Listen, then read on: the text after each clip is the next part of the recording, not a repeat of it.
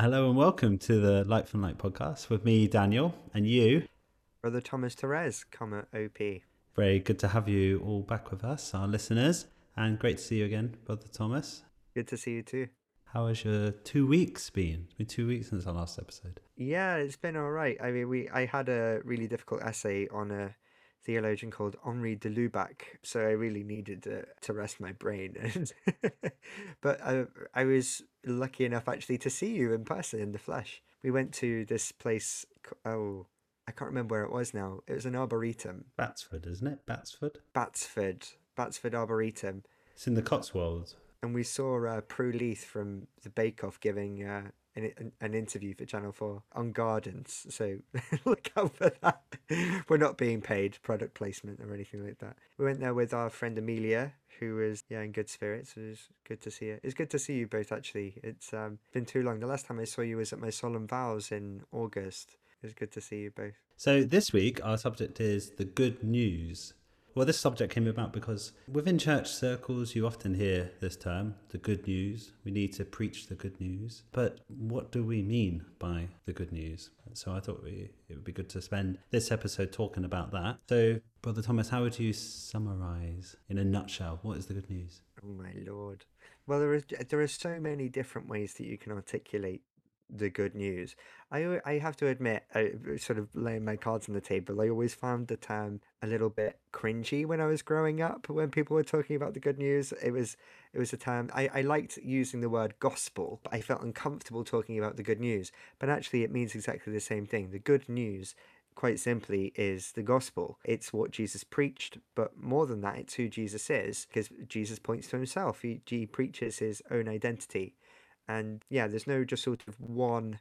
I mean, there are many sort of one-liners, pithy phrases that we could use to summarize uh, to summarize what the good news is, but all of them are going to leave something out, right? I suppose one one way to phrase it, which I suppose is probably a bit wordier than most, would be to say that the good news is that from the abundance of God's love, He's created you, chosen you for friendship with Himself from all eternity, freeing you from sin and death, from being closed in on yourself by his gift through the ministry of the church, so that your joy may be complete if you accept his love.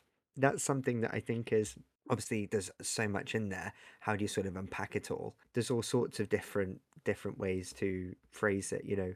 The good news is that god loves us he wants us to be happy and because he wants us to be happy he works to unite us to himself. But yes we have to accept that love. We have a role to play our freedom and God's freedom, you don't have to see them as conflicting, competing realities. God can save you in a way that doesn't do, in fact, uh, well, what I should say is God does save you, not in a way that does violence to your nature as a human being. He created you with free will, and when He saves you, He saves you in a way that keeps your freedom intact and this then means that you you can make a very serious choice to accept that love or to reject that love and to yeah to to be with him for all eternity or not to be with him for all eternity. Uh, of course jesus says if you love me keep my commandments. Love one another as i have loved you. You know so there's a there's a very real sort of impetus put on the decisions of each and every one of us to accept that love freely given by God or to reject that love freely given by God and how we determine what that is. Well we have to look at the at the gospels. We have to look to the magisterium and the teaching of the church which Christ has given us that living authority to be able to understand Jesus' message and what we must do to inherit eternal life and to be fulfilled not only in a natural way but in a supernatural way to be filled by union with the divine. What, what would you say? I mean, I think you you've covered nearly everything that I wanted to to say. no, I think I think you're right in that it can be unpacked. There, there's a, a phrase which was used a lot in the early church, uh, sort of a Turner phrase which we, we see quite often in the church fathers, and it says that God became man in order that man might become God. And that phrase you, you see popping up quite often, and sometimes it's phrased in that in order for us to become partakers in the divine life. Uh, you know, taking what Peter says there. And I think that is actually a really good way of summarizing what the, the good news is. Yeah, It's interesting that you mentioned that you heard the good news quite often growing up that term, but you know, I never never heard that until university. Mm. I, it's funny, I only ever really heard it from usually Protestant ministers or people who I don't know, like youth chaplains and things like that. I used to, but I used to find youth ministry and things actually very patronizing. If I'm if if I'm honest, I think there are youth ministers do a lot of good work, and you know I'm not knocking it at all. you know, and I also know how hard it is having been engaged in that sort of ministry as well. Um, but I find that sometimes it can be done in a very patronizing way. And that to me was just an, another, I mean, wrongly, I wrongly felt that way, but there were other things that sort of, that went with it, you know. Yeah, I sort of felt a, a little bit sort of patronized by by the term and yeah it's not that i had it all the time most of the time i had i had the word gospel mm. yeah it's, inter- it's interesting yeah I, I wouldn't say that i heard that term very often at all um, but even the term itself sheds light on uh, well, sorry, the term where it comes from sheds light on another facet of the good news, if you like, because the term means, um, well, sorry, it comes from the Greek word which is euangelion, which means glad tidings. And you see that Paul often uses this word euangelion, meaning glad tidings, and it's, I mean, it's very charismatic, it's very preaching style, but you know, he would say uh, you know, you have heard it said that Caesar is Lord, you know, Kaiser, Kyrios in the Greek. But actually, what Paul goes around saying is, no, Jesus, Kyrios, Jesus is Lord. You know, the good news is that Jesus has defeated death. And, and this term, euangelion, would be used as a militaristic term. You know, when a battle has been won, when a war has been won, the, there would be this proclamation, so kerygma, there would be this proclamation that Caesar uh, had won the war. So, brilliant news for the empire. But then Paul goes around saying, no, actually, the, the true good news is that Jesus has won this decisive victory. You know, it's now time to join his army, if you like, or it's now time to join his empire, his kingdom, which is wholly different to uh, to what Caesar's uh, kingdom is. You know, Caesar's kingdom is marked by uh, war and by persecution of others and by victory through the sword, whereas Jesus's victory comes through self-abasing death on the cross in order to defeat death and sin. So I think even the word itself and its roots shed light on what the good news really is. Absolutely, I, I think you've hit you've hit on something there when you're talking about the reign of the Kaiser and the reign of Christ. The good news is that you can be an heir to the kingdom of God by being Jesus's brother or sister through baptism and the sacraments and the life of the church and things, you know, that the kingdom of God is at hand. The reign of God is now reigning in the hearts of uh, Christian Christian men and women. Uh, and it, there's something else that you said where you contrasted what the kingdom of uh, Caesar looks like compared to the kingdom of Christ, which reminded me actually of um, uh, the Magnificat in Luke's Gospel. That the Lord casts the mighty from their thrones and raises the lowly. He scatters the proud in the imagination of their heart. This, again, is the kingdom of God, that the mighty are cast from their thrones, the humble are lifted up. It's humility which characterizes this kingdom. It's not the the the sort of the accumulation of honor or riches. You know, uh, we sang an antiphon this evening at, at um, Vespers, where your treasure is, there also is your heart. Lay up for yourselves treasure in heaven, because where your treasure is, there also is your heart. So, how do we build those spiritual treasures that uh, we reap in the in, in the kingdom of God, as it were. We build we build those things by fidelity to the Lord, by love of God, by love of neighbor, by keeping His commandments, by not being dominated by the pursuit of honor or wealth or station or standing. All of these things are at the service of a higher goal. You know, I, I often talk to people uh, at the university who are very, you know, into and focused on their degree, and their degree is a good thing. But I also try to remind them what is this in service of? This is in the service of building up the kingdom of God. And, you know, those letters after your name don't mean anything if you don't have those letters in front of your name at the end of time. ST, saint. If you don't become a saint uh, by the end of your life, then you've wasted your life. Sorry, but it's true. Do you say it in your typically sassy fashion? Yeah, it's my uh, it's my Liverpudlian roots. Uh, we we can be a bit blunt when we when, we want to be, but yeah, you know, humility is the is the cornerstone really to this to this spiritual life. Uh, without humility, I mean, what have you got? You know, Fulton Sheen used to say, uh, "Pride doesn't come before the fall; pride is the fall." And, and you know, it's so true. You see it often and often again today. Um, that pursuit of honor, uh, the pursuit of riches, um, rather than laying up treasure for heaven. Yeah, I, I, I think I would describe sin as being like a turning away from God, lacking trust in God. Because, the, you know, the Catechism says that with the original sin, Adam and Eve let their trust in their Father die in their hearts. So I think when you pursue those things that you've just said, you know, fame, honor, reputation, material goods, whatever they are, you're choosing to trust that they will make you happy, or you're choosing to put your trust in those things instead of in God. So you turn away from God. And it's not that those things are bad, you know, they bring a certain they bring a certain natural beatitude, but there's a higher order of happiness which is true and lasting happiness as I often call it. This sort of what we call supernatural beatitude or supernatural happiness which comes from God alone. And this is the reason why we exist. Yeah. Well, we were created for relationship with God. So th- these things turn us away from God. And I suppose that the key thing there is to, is to say that even though we turn away from God, God has a plan to save us.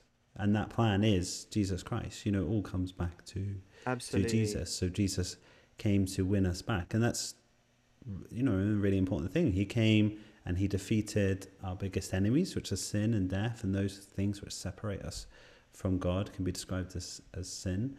And he brings us uh, this invitation to be in communion with God uh, so that we can have eternal life with him, you know, eternal relationship, eternal beatitude with him. But ultimately, that it's an invitation. It's not forced upon us. It's a it's a free gift. I think you were telling me something about grace that that's what grace means free gift, unmerited gift. Free, undeserved, unmerited, yeah. So we, we can't save ourselves. You know, I, I notice with you know people that I interact with, um, they will try lots of different things, and then you know they realize actually these different things they don't save me, or they don't satisfy me, they don't free me from, mm-hmm. they don't free me completely, and you know, that's because we're made to be in relationship with God. We're made for beatitude. And that's not to say that those other things aren't bad, but they're never going to completely do the job.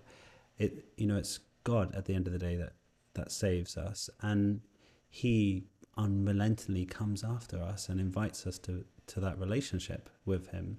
Yeah, it's interesting that you say that, you know, people will very often pursue things like wealth and stuff and then realize that it won't make them happy. A lot of the time, I say a lot of the time, sometimes, sometimes people will give up all of their wealth and then become a religious like me, where they'll take a vow of poverty and give everything up. There's this great uh, video on YouTube that I direct people to. Um, the Dominican Sisters of Mary, Mother of the Eucharist on Oprah if you just Google uh, or YouTube Oprah nuns, they'll come up. and one of the sisters on there, she had it all. She had a high flying career, she had a lot of money. Um, and she says she turns to Oprah during one of the ad breaks and says, "Oh, they're such and such," and names this particular brand of shoe. And Oprah was shocked that she knew what sort of shoe this was, and she said, "You want to know how I know? I know because I used to own pairs of those shoes." You know, and so I she knew how expensive they were, and she gave all of those things up um, to be a religious sister. I, there's something else that you touched on, which I, I think is is absolutely key to the good news. The good news is that Jesus Christ died for all sinners to reconcile them to the Father. You know, God desires that all souls should be saved. You find this in 1 Timothy. And it's also Catholic belief that Jesus Christ died for all sinners to reconcile them to the Father. Now we do have to we have to participate in that grace as you as you said, you know. It's not just that it's not that God sort of saves you in spite of yourself. No, he. This is also another part of the good news that He wants you to participate in your mission, and He wants you to participate. Sorry, to participate in His mission. He wants you to participate in your salvation. Uh, that's one of the beautiful the beautiful things about the good news in Catholicism is that actually there is a role that you play. It's not just something done to you, it's something that's done with you.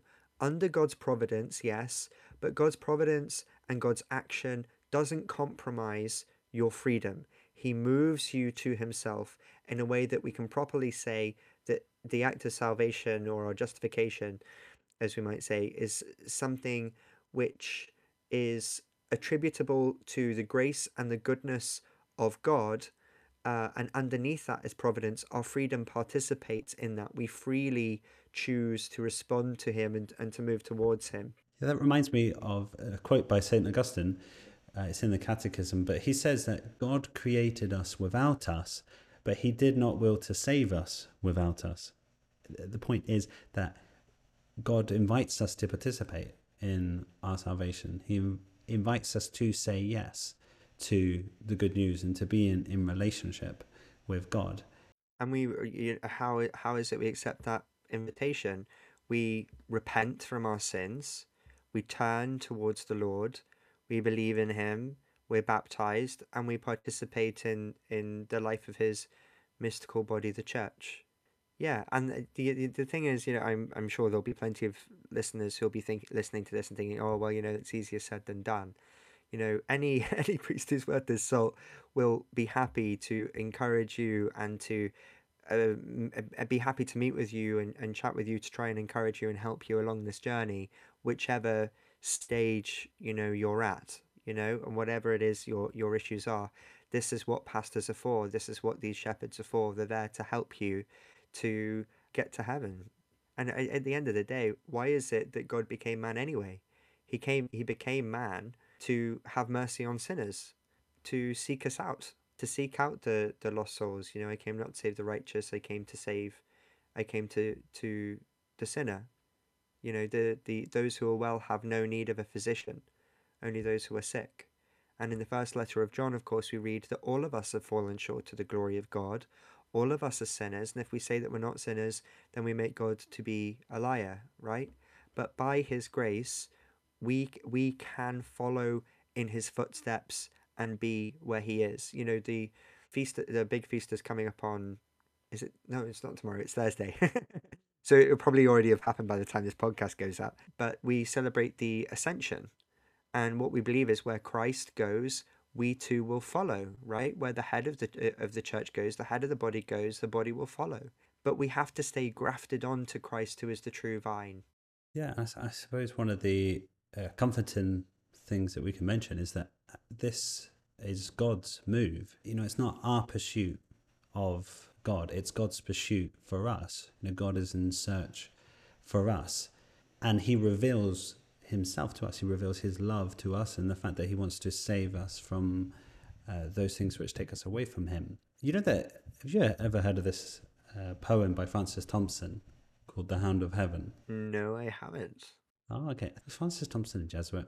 Mm, I don't know. anyway, I'm not sure. but the poem is called The Hound of Heaven, and it's uh, it, it it's basically it says that you know God is the hound, and He comes after us. He chases us, and, you know, might sound a bit scary there, but there is a lot of comfort behind that, in that, you know, whatever we do, God comes after us with that invitation to relationship with Him. So there's nothing we can do that will push God away so far that uh, He He will not extend His invitation to us. Mm. And I think that you know that's a great, uh, you know, what a great comfort for us that God's invitation is always there to come back to Him. You know, whatever we've done, whatever we've experienced in our life, God's invitation is still there. Absolutely. And you know, this is why this is why he came. You you remember when Jesus goes into the temple and he pulls out the the scroll and he reads the scroll in the midst of all the the teachers and the elders of the temple. It says he, reads out a uh, passage from Isaiah, doesn't he? The spirit of the Lord is upon me because he has anointed me to preach the good news to the poor. He sent me to proclaim release to captives and recovery of sight to the blind, to set at liberty those who are oppressed, to proclaim the acceptable year of the Lord's favor. You know, this is exactly why this is why he comes. And another facet of the good news is that by virtue of our baptism and our confirmation, every Christian can say the same thing. This is something St. John Paul II says in a document he wrote called Christifideles Laici, which is a document about Christ's faithful, the, the lay faithful. Every Christian, every baptized Christian can say, The Spirit of the Lord is upon me, because he has anointed me to preach the good news to the poor. He sent me to proclaim release to captives and recovery of sight to the blind, to set at liberty those who are oppressed, to proclaim the year of the Lord's favor this is something you know one of the things that i might do actually after this podcast is just write that out you know and one of the things i've got into lately is watercolor. So maybe i'll make a nice watercolor or something and uh, stick it above my bed to remind me of my mission as one of christ's faithful. My mission is to preach the good news to the poor to proclaim release to captives recovery of the sight to the blind to set at liberty those who are oppressed to proclaim the year of the Lord's favor, to proclaim the kingdom of God. And why? Because he's given me his Holy Spirit. The Spirit of the Lord is upon me.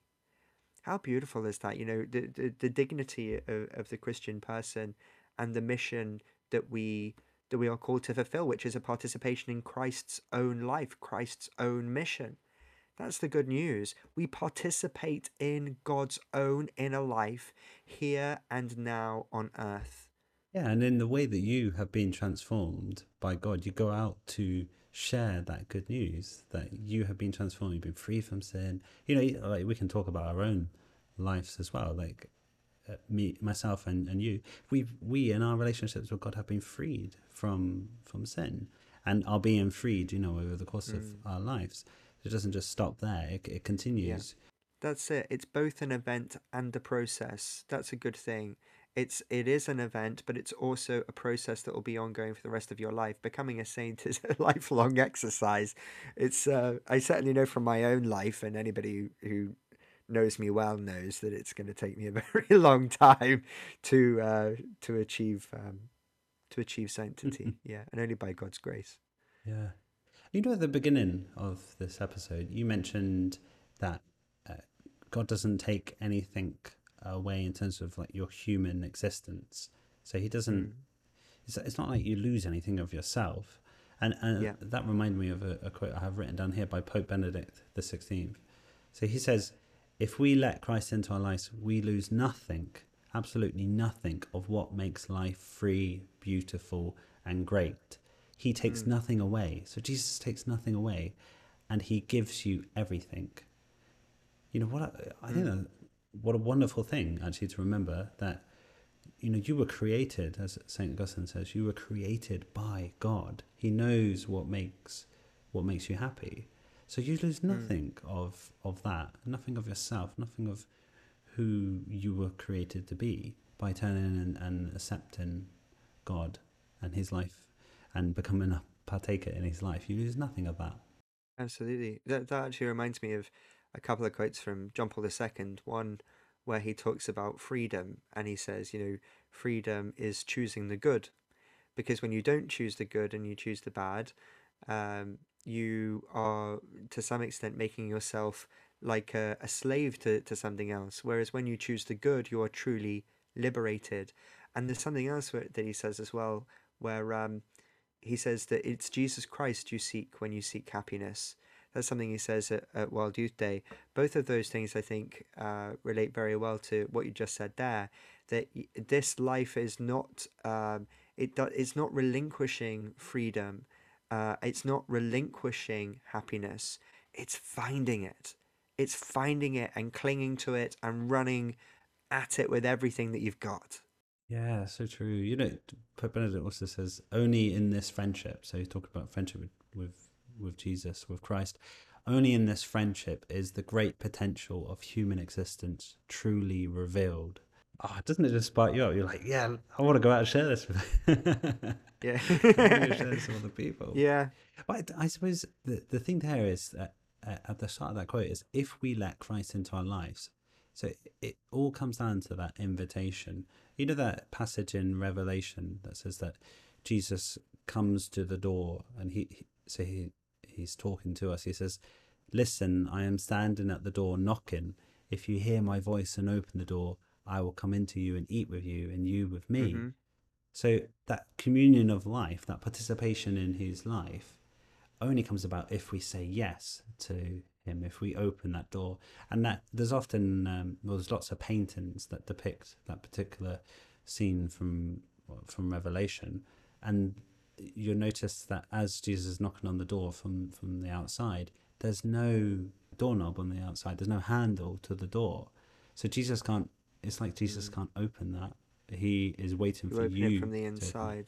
Yeah, you open it from the inside. So Jesus comes and stands, knocks at the door, and respects our freedom so much for us to make the choice. That invitation is extended to us, and we're given that choice. And something that you said actually really struck me is it, it sounded very Eucharistic that he will come in and he will eat with us. You know, uh, it reminds me of uh, a quote from one of the early church fathers: "We consume the body of Christ to become the body of Christ." You know, what is more natural than to share your life with your like? This is one of the things that Aquinas says about friendship that friends share their lives with each other, their inner lives with each other. And this is uh, this is a, a fantastic image of that. Behold, I stand at the door and knock. You can freely welcome me in. We can dine together, you know, we can sup together. But there's that Eucharistic imagery there. I was going to say sometimes that word is sup. You know, it reminds you of the Last Supper. You know, going back to that intimate moment at the Last Supper where Jesus eats with his closest, with his friends, before he goes out to carry out the the, the act that saves us. You know. and this this is really important that the eucharist is very much connected to the crucifixion and so is right at the heart of the good news the, that and that they, the eucharist is also uh, a way in which we are united with god you know it's not just symbolizing a, a, an eschatological or sorry um, it's not just symbolizing a reality at the end of time uh, it's a union with god that's profound here and now you know and you've just reminded me actually of one of my favorite stories of Saint Teresa of Lisieux, where when she's trying to learn how she's called to love her sisters in the convent, especially the sisters who she doesn't get on very well with, you know, there's one passage that sticks out, which is, you know, uh, even the uh, Gentiles and the pagans love people who love them. What profit is there in that? It's about loving your enemies, right? So she's like, well, how do I love the people who I don't get on with? Well, I'm called to love them as Christ loves them. And how does Christ love us? He says to his disciples, Love one another as I have loved you, right? So I'm a disciple of Christ. You're a disciple of Christ. All Christians are disciples of Christ. St. Teresa of Lisieux is a disciple of Christ. And so all of us have to love one another as he has loved us. Then she says, Well, how has he loved us? And she returns to the same part of Scripture. What does it say? I call you no longer servants, I call you friends. The love with which Christ loves us is the love of friendship. It's a unifying love. And if you, I, I, one of the most beautiful things to read, read um, Saint Aelred of Rievaulx on spiritual friendship. If you Google on spiritual friendship, then it should be one of the first things that, that, that comes up. You can probably find PDFs and things online. It's one of the beauti- most beautiful descriptions of friendship. And maybe if you have a story of a soul by Saint Teresa of Lisieux, uh, find you know read that again and find those bits where she's talking about the love with which she is called to show all people and thomas aquinas again on friendship very very beautiful things but yeah that how does christ love us so christ says Love one another as I have loved you. A new commandment I give unto you love one another as I have loved you. Well, how has he loved us? I call you no longer servants, I call you friends. The love with which we're called to love each other is the love of friendship. And Teresa of Lisieux also answers an objection to this because she says, you know, I've often heard it said, you know, well, I can't be friends with everybody, Thomas. You know, I don't have a natural, uh, I don't have a natural affection for for absolutely everybody. But Therese of Lisieux was also talking about someone who she didn't have a natural affection for, and Therese was of the opinion that the disciples themselves didn't have a lot of natural gifts and qualities that uh, Jesus would Jesus would be attracted to. Therese of Lisieux answers an objection to this. You know, that God would not command the impossible so it is possible because he doesn't command the impossible. And let's remember, Teresa of Lisieux is talking about people who she doesn't have a natural affection for either. Okay, so we'll finish up our episode there. But I suppose, in a nutshell, the good news is God became one of us that we might become participants in his life. So remember that. Uh, remember that an invitation is extended to to us uh, for the good news. And remember that we're all called as baptized Christians to go out and share that good news with other people. Any uh, last remarks? Oh, well, um, what greater love has a man than this than to lay down his life for his friends? Mm. How's that? so, who, who, said that? Through the Gospel of John. Did Jesus say it? Uh, it's in the Gospel. What greater love has a man than this than to lay down his life for his friends? And he does. Jesus lays down his life for us in order that we may have eternal life with him. Thank you for joining us. Thank you. God bless.